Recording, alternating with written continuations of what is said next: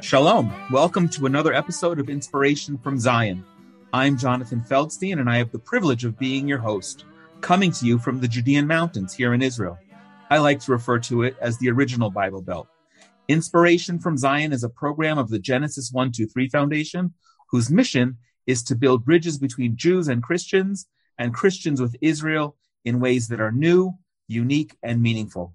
And I pray that you will find this all of those. Through this program, we are excited to be connecting you to people and stories in and related to Israel to give you a window to look through about aspects of life here in Israel that you might not otherwise know about. We want this to be interactive, so please be in touch with us at inspirationfromzion at gmail.com and send along any questions and comments anytime about any topic, or feel free to be in touch with us at genesis123.co. And also, please feel free to share this with people who you know who will find it of interest.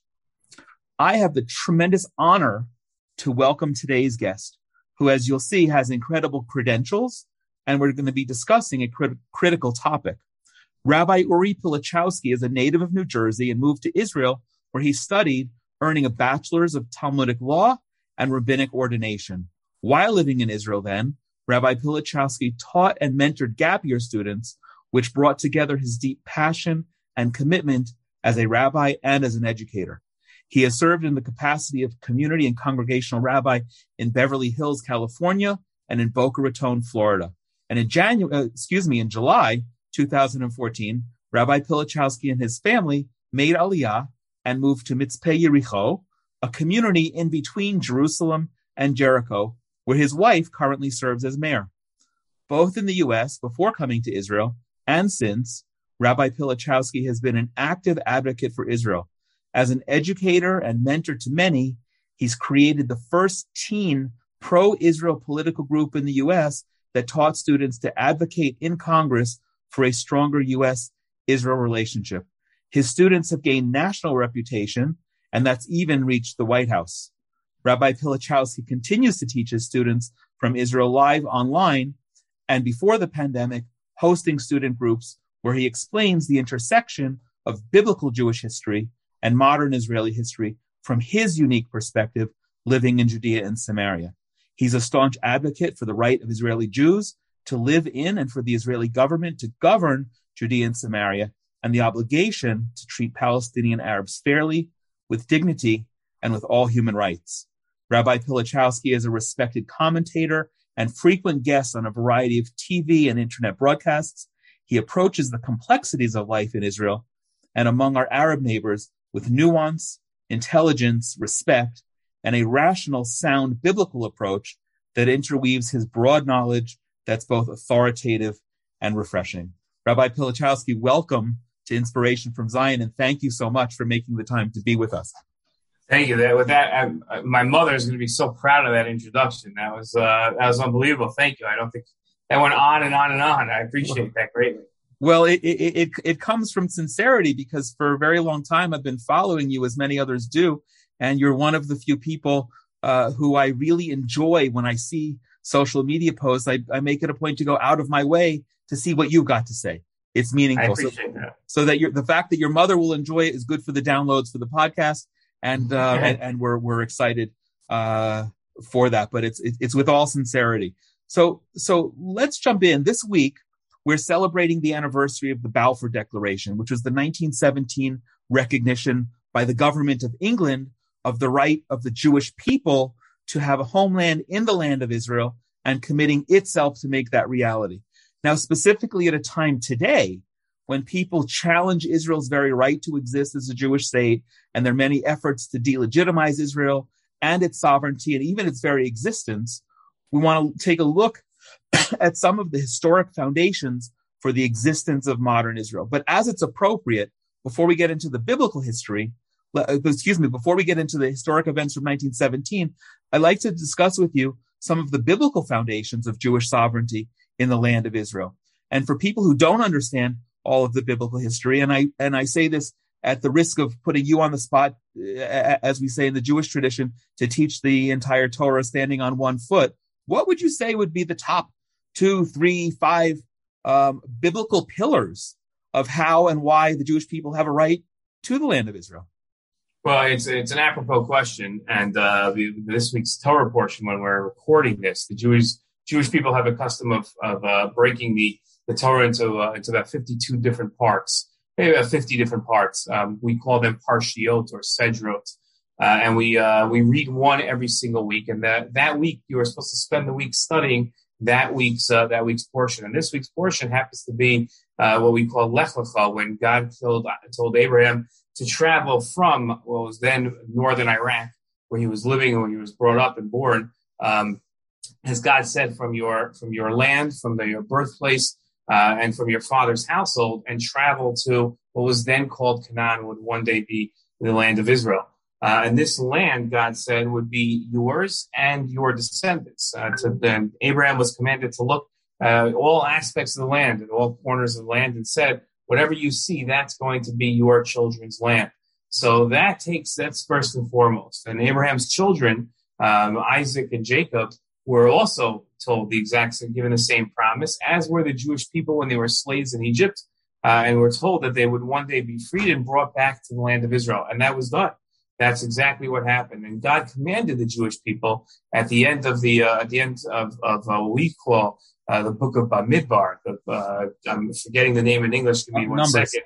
Numbers. Thank you very much. The book of Numbers, where God commands the Jewish people to both live and settle the land, to live in the land. And those are two different commandments. It's not enough for us to simply build up the land. We actually have to live there.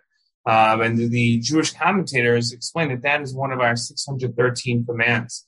Um, so if I was going to top five, I don't know. I think there's, there's way too many, but those those are the two that stick out in, in my mind um, that connect the Jewish people to this land uh, that is uh, that is so special to us, and it's really our heritage. I mean, that's what it's called. It is our heritage, and it's our land, and we are indigenous to this land. We're native to this land, and that's really the uh, the biblical imperative uh, that kept us going for two thousand years to return to this land. So, I mean, that that's terrific, and and and and that all makes sense. Um, but what's fascinating in what you said is that we're, you, you talked about both the uh, the commandment, God commanding Abraham uh, to, to to come to Israel and and and to to receive the inheritance, the the, the heritage, but also the obligation that we have as Jews not to, to be here to receive that. Um, can can the two can the two possibly um, exist without one another? It's interesting. So so we you know no. um, yeah, and, and as a matter of fact, I, am not one to promote the fact that all Jews must live in the land of Israel. That's a personal choice that all Jews have to make.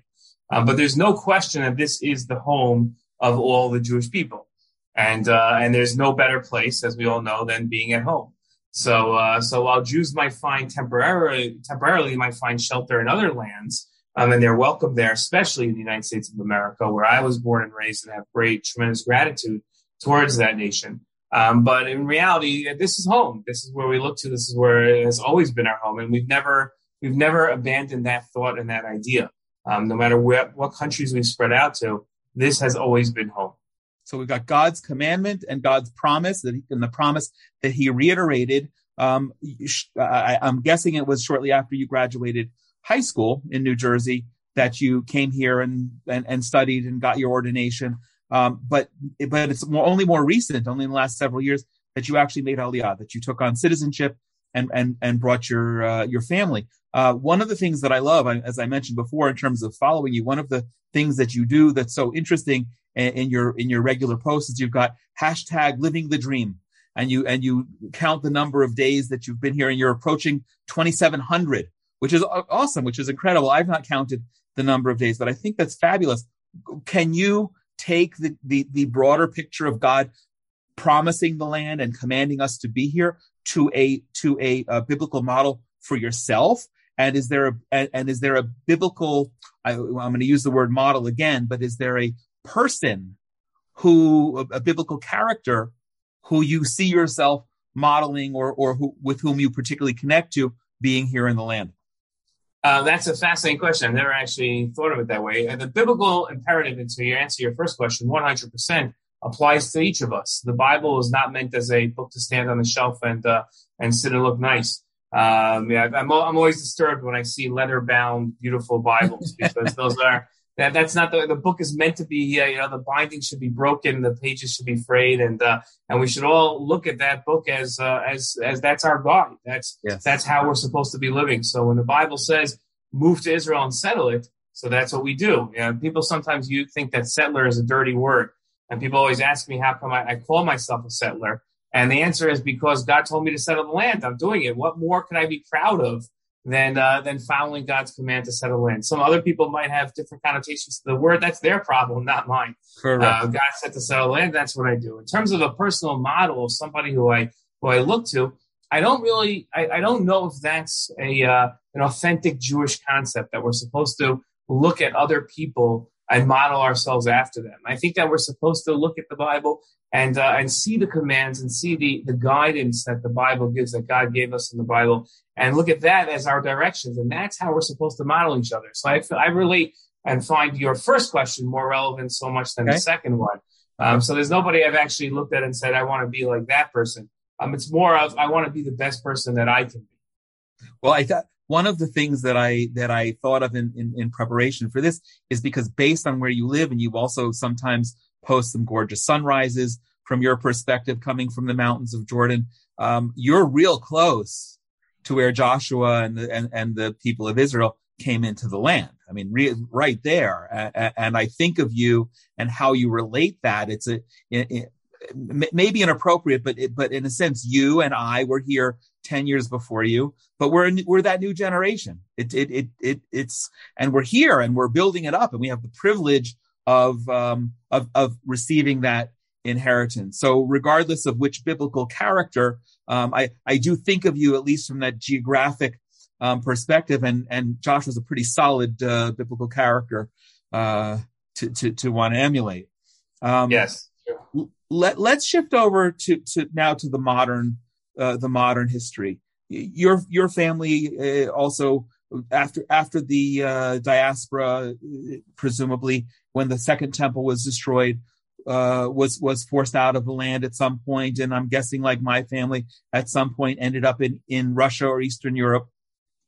Um, and and all of those, in fact, uh, also digressing a bit on a personal note, but I'm always overwhelmed the fact that I have the privilege not just of doing what you've said, receiving God's gift, but but but also living here as He commanded, but also fulfilling the dreams of, of, of my relatives, people who really only could dream. And, and, and for instance, my youngest son, who was born here, my only child born here in Israel, is named for um, cousin and a great grandfather who were victims of the Holocaust. And, and, and the youngest cousin was old enough at the time to be praying for Israel, to be, to, to know that Israel was the place that we go. So for all of the history of thousands of years, we've prayed, We've dreamt. We've always had the aspiration when we pray as Jews, we pray facing Jerusalem, whether it's from New Jersey facing east or Australia facing west, uh, northwest. And, and it's only about 150 years ago that the modern Zionist movement actually began, uh, with, with putting, putting a bit of advocacy, which, which, uh, as I'm speaking about that is really appropriate for you because that's one of the great things that you're teaching your students putting the advocacy behind the prayers and dreams.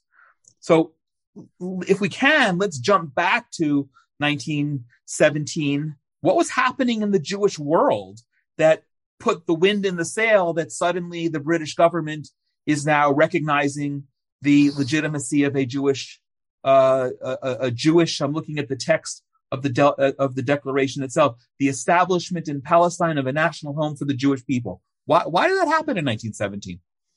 I think that what what happened was that uh, a number of Jewish uh, leaders who weren't really leaders at the time, but they just took on the mantle, uh, recognized the fact that things were getting very bad in Europe, um, and that the the future of the Jewish people in Europe was bleak. I don't think they ever imagined how bleak it would become. I don't think anybody could uh, could really predict of six million Jews being slaughtered in uh, in gas chambers.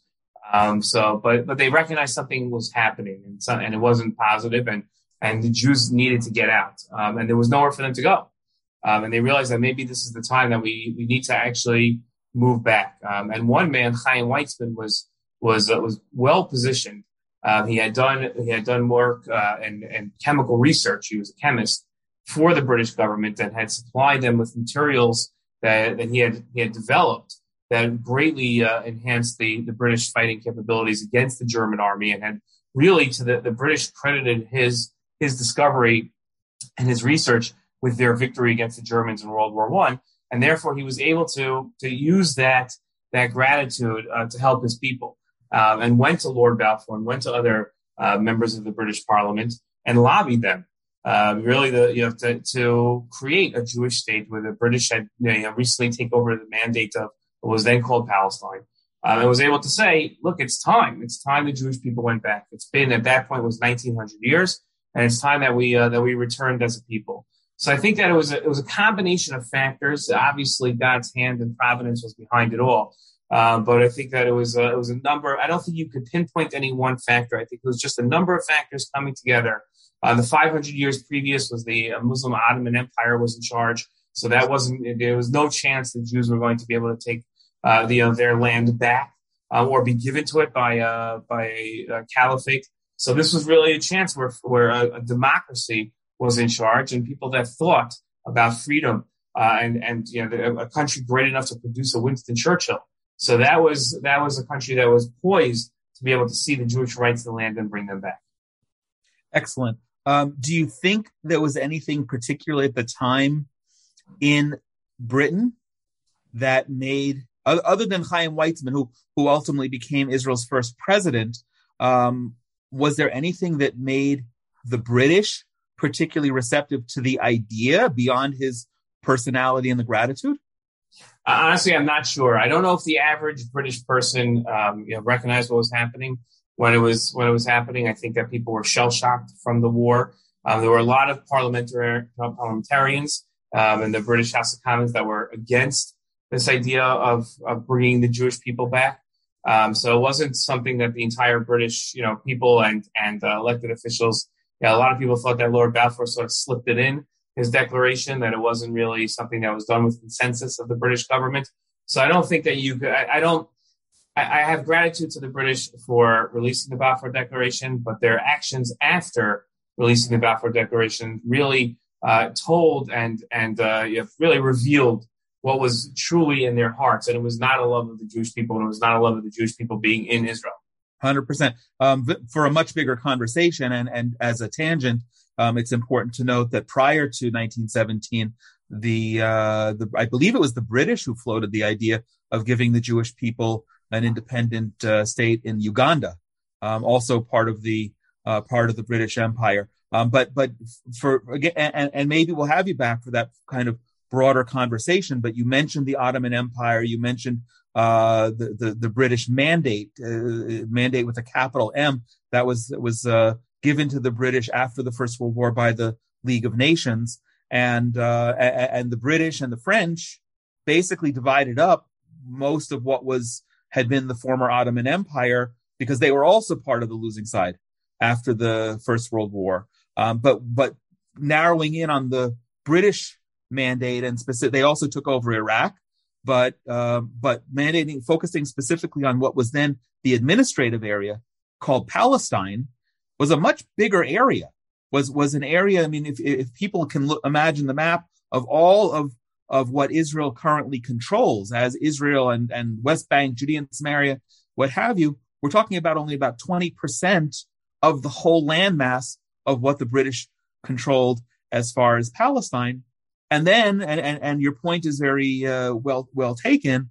That at some point right after that, they kind of showed their other side and weren't so uh, helpful by giving that 80% of the land of the, the, land of Palestine to become a Hashemite Arab kingdom under King Abdullah, who they transported from uh, from the Arabian Peninsula and, and, created a new kingdom. So so do you have any sense? I mean, other than the fact that you correctly observed that they really didn't have a love for the, for for the Jewish people, and and certainly there were geopolitical things going on that they the Arabs controlled the oil, and oil is much more important than than than it is today.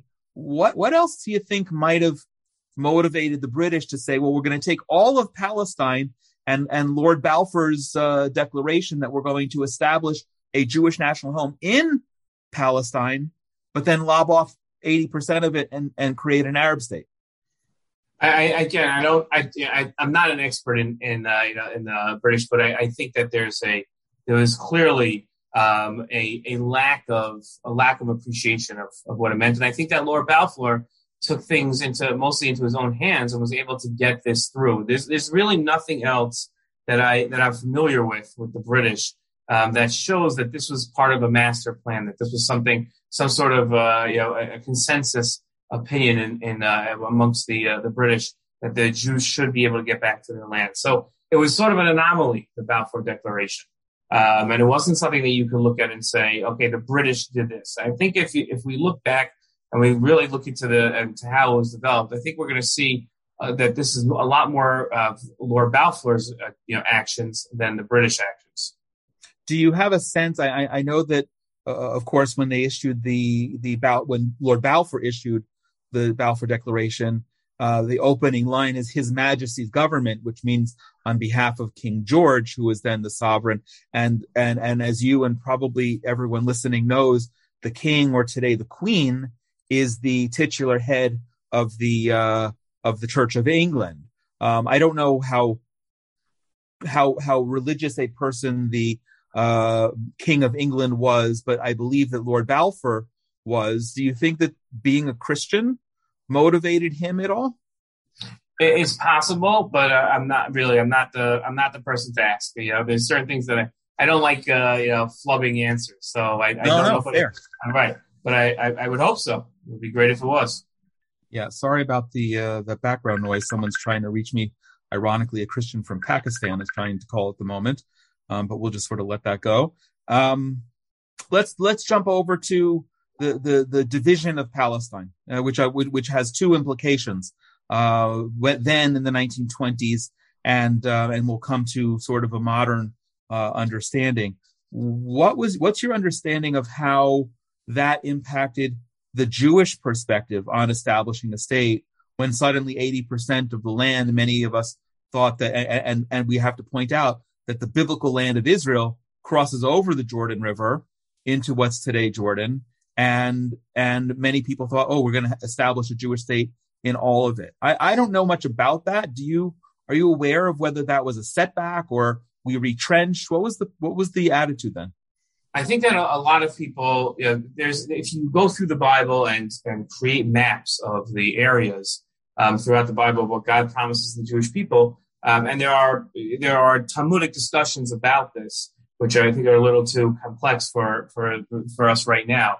But the, the, the, the, borders of the land of Israel are not as set as we would imagine them to be. Um, it's not that if you look in your Bible, you'll find set borders, and that's what the Jewish people followed. Uh, but there, I mean, there are some borders that could be understood to be all the way out into Iraq. Um, but I don't think that you know, Jewish people really had their eyes set on on traveling all the way out to Iraq and creating that uh, on their own.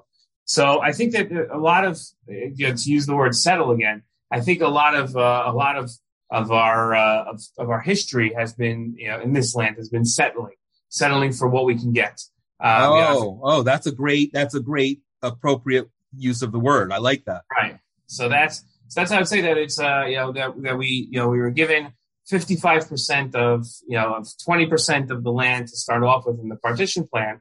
And we could have easily done what the palestinians or the, then what they were called the arabs did which was reject the entire plan as if we don't get everything then we're not going to take anything um, but we didn't.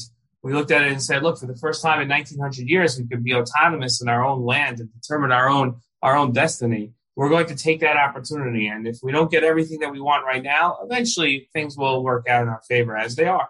Uh, so that's what uh, I think. That's that's the main idea. So instead of looking at the various maps and saying maybe you know we should have had more, we could have had more, it was disappointing. I think that it's more. I, I look to look at the glass as half full. And here, this right. is really literal um, and say, okay, so we didn't get everything, but look how much we did get, and uh, and how special. Going back to, to what you're talking about before, our ancestors out in, in Europe. Um, you know, my family was in Poland for hundreds upon hundreds of years in a foreign land in a in a in a hard land.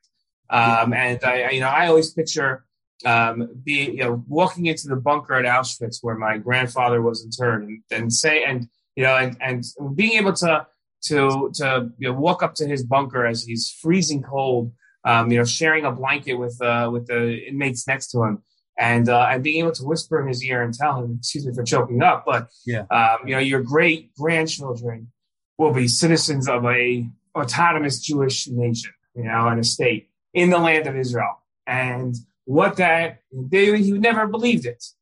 You know, looking at where the Jewish people were a mere 80 years ago. Um, so I don't look at this land and say, "Oh, we were robbed of uh, you know of, of so much." I look at it and say, "I'm so grateful for what we have."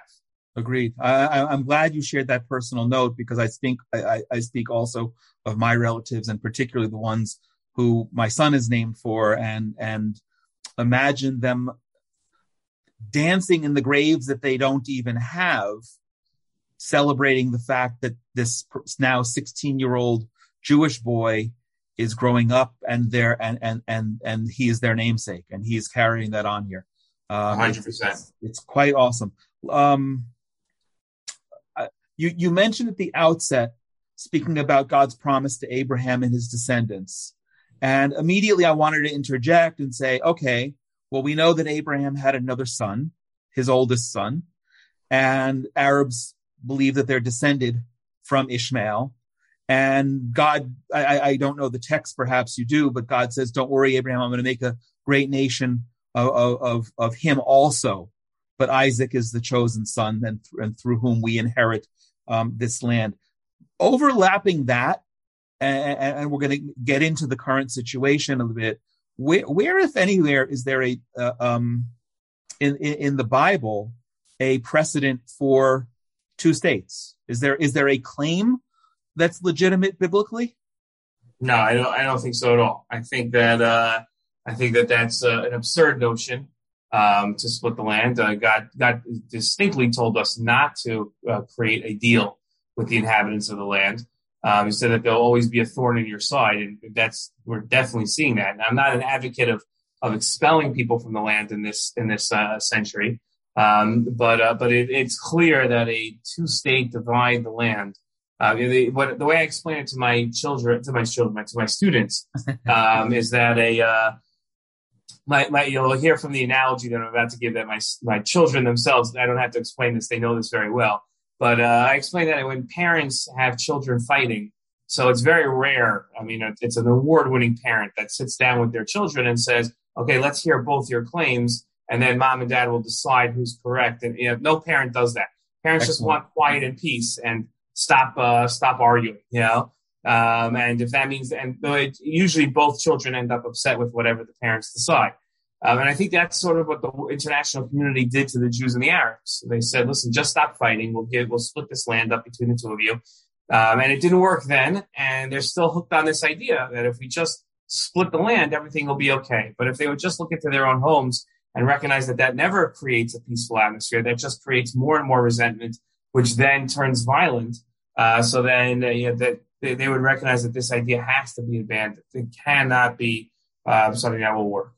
So, so, so I want to. One of the things that's always impressive to me is is how your communication, whether you're on a TV show debating someone with an opposite view, or certainly in your posts on social media, and how you respond. You're responding thoughtfully, and you're you're very firm in that position that, that there's no set that there's no settlement in the in, in, in splitting up the land. But you're also emphatic about respect for our neighbors uh, for the for the arab neighbors. And yet you also use that great analogy of kids always fighting. And if you and, and if you kind of give in you're always going to have more uh more fighting so, how do you explain and, and what, to your students, to the world, to people listening uh, right now in a way that's sensitive? And you're you're a you're a settler in the pejorative way that, that some people look at it as I'm a settler. We're in in land that that sometimes people say we don't have a legitimacy to be in, which is somewhat absurd. And how do you explain that from a sensitive way of having neighbors and and telling the world that no, we're not occupying another country. and we're not occupying another people, but we do have a mutual, uh, we, we need to have a mutual respect and coexistence. What's, how do you explain that? I think that it's, you know, the problem is the assumption that, that it needs to be explained. I think if we would close our eyes and not use the words Israel, Palestine, and, uh, and Jews and Arabs, um, and, and simply say we have two people living in the same land. One has control and one does not. Um, so there's a power imbalance. So how should how should things be corrected? So some people might say, well, the power imbalance should be you know evened out, but that's not how life works, right? We don't we don't have that we can just there's no keys to hand over and say, okay, now everything will be will be equal. This is a Jewish state. Um, there are there are tens of Arab states. That's a, that's a reality of the world, um, and this is the one Jewish state. So Jews are in control, but with that comes tremendous, tremendous uh, obligations to treat um, those that are here in the proper way. So I think that on the one hand, you know, everybody seems to assume that generosity has to equal, equal equality. That's not true. Um, I'm not suggesting an apartheid type system, but uh, when I say equality, this is a Jewish state. That, that's what it is. It's a Jewish state, and it's going to remain a Jewish state. Um, and that does not mean that we can't recognize other faiths and, and give them full uh, rights to practice their faith. We do that, and we're so proud of that. That this is the only country in the Middle East where all three uh, major faiths and anybody else, even minor faiths, uh, you know, could come and, and pray and, and relate to their God as they wish. Um, and it's the only place in the Middle East, and we're the only people that have ever done that here. Uh, we're, you know, we're the only we're the only people that have been in power, and we, I think we've proven ourselves worthy of governing this area because of how how generous we've been and and uh, and treated everybody fairly. And I think that has to be the model for how we how we deal with our with our neighbors. It has to be a, a sense of we are going to treat them fairly. We are all created in the image of God, um, and therefore we have to relate to people as those who are created in God's image.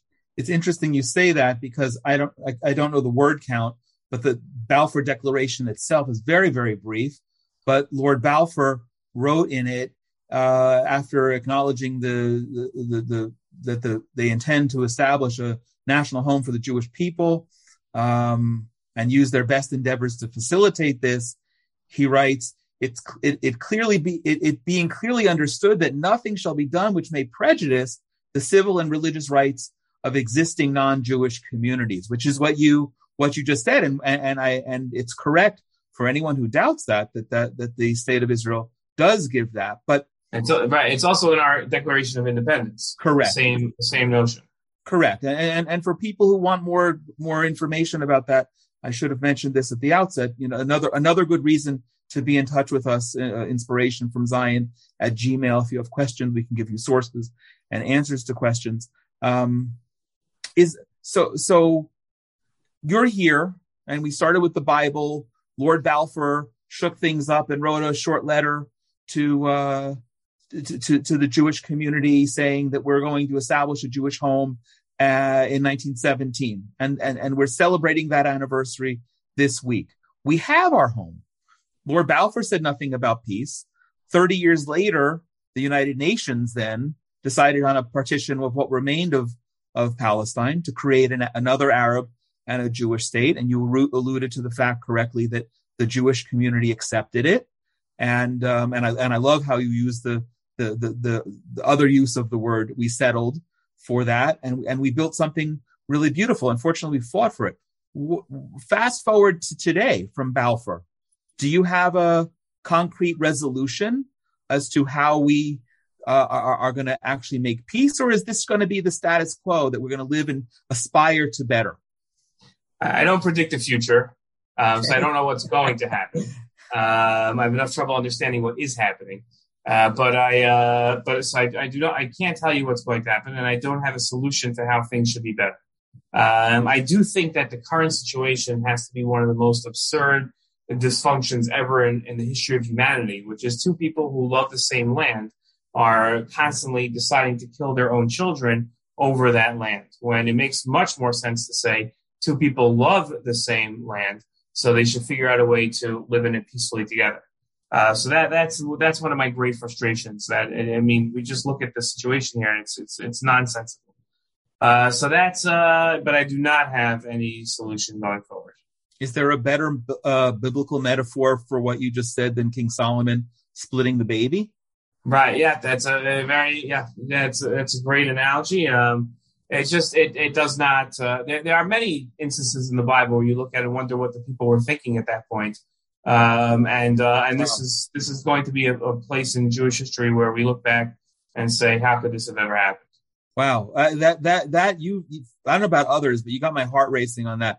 That was very very profound, um, and, and, I look forward to the privilege of looking back on the history a, uh, uh, a couple of years, but but obviously many decades in the future, which which we won't be here for, uh, but but doing our part. Um, before we wrap up, um, it's a broad conversation. We, we, we, are talking about thousands of years between biblical history and, and the Balfour Declaration.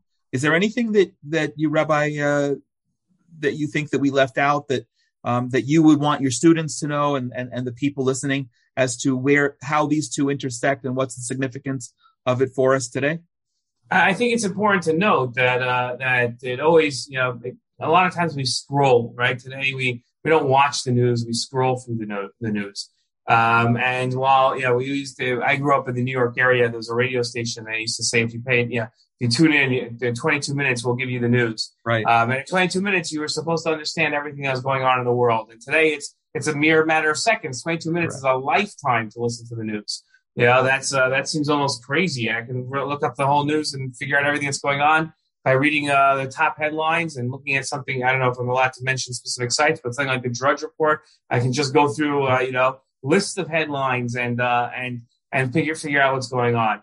Uh, but I think every once in a while we have to take a, a deep breath and uh, and close our eyes and think about what's happening and look at it in a larger perspective of, of world history and recognize that you know we're all on a line you know, of history and uh, and where we find ourselves, what spot we're on. We, we, we always imagine that we're at the, the pinnacle and we we've reached the top, but we don't know really what tomorrow has to bring. And there's been so many days in history where we look at you know look at and say, how could we not have seen that coming? Um, and we, I had no idea that that was about to happen. Tragic days like like September 11th, you know, and September 10th, no one had any idea Correct. that the entire world was going to change the next day. Um, and also joyous days, days for us in May 14th, 1948 yeah, we had an amazing thing, November 29th, 1947, when when the world voted to have a state of Israel. No one saw that coming. It was an incredibly joyous day. So, so those those types of, of moments, we really have to take a step step back and recognize that there is one being controlling uh, world events, and we're not really in control. And uh, humanity has always tried to to grasp control of its destiny and future. And a lot of times we plan and God laughs. Uh, and uh, and that's that's the one message I think is important when discussing world events to recognize that all the all the different uh, uh events that happen, everything that happens, there's really something there's there's someone behind it all, um, and that's important to recognize. Thank you. You know, I, I at the outset you uh, commented in a in a way that you were a bit humbled by my introduction, but I have to say now we wrap up you, uh, as generous as my introduction may have been, I have to say, and I hope everyone listening, you over delivered. Um, and, and, and many, many other topics that I hope we can um, have the privilege of having you back for. Um, but Rabbi Uri Pilichowski, I want to thank you um, it, for joining us in general, but also especially on a uh, on a weekday when you're teaching your students and finding a little a little window to share some of your insight with us. I also want to thank, um, as we wrap up, um, we have to be uh, especially appreciative for the sponsors that make this podcast possible. Um, first of all, our friends at the Willow Run Greenhouse in Culpeper, Virginia. And I always like to say, if you are in the Culpeper, Virginia area and need something that a greenhouse has, go in and get it. And if you're, and if you don't need anything, just go in and give them a hug and tell them thank you for making this possible. And also special thanks to our friends, the Coin family for their meaningful sponsorship. Uh, inspiration from Zion and all of the Genesis one, two, three foundation programs are made possible by donations. So I please consider joining us to help continue the dialogue and to build bridges between Jews and Christians and create uh, higher levels of understanding as we've done here today. Um, if you'd like to sponsor a future episode in honor, honor or memory of a loved one, or maybe a special occasion, some of the occasions that Rabbi uh, Pilichowski just alluded to, Um, please be in touch with us at inspirationfromzion at gmail.com. We would love to hear your questions and comments as part of a dialogue and invite you to send questions at any time, um, especially questions you have about traditional Judaism for our Ask the Rabbi segments. Um, please also share this with people who will find this of interest and continue to join us right here where, as we bring you more meaningful conversations about unique topics relating to Israel that you won't hear anywhere else. And wherever you are in the world, I pray that you and your loved ones are all safe and healthy and send my blessings here from right here in the Judean mountains. God bless you. Rabbi Pilichowski, thank you. Thank you for having me. It's a wonderful show that you have. Thank you so much.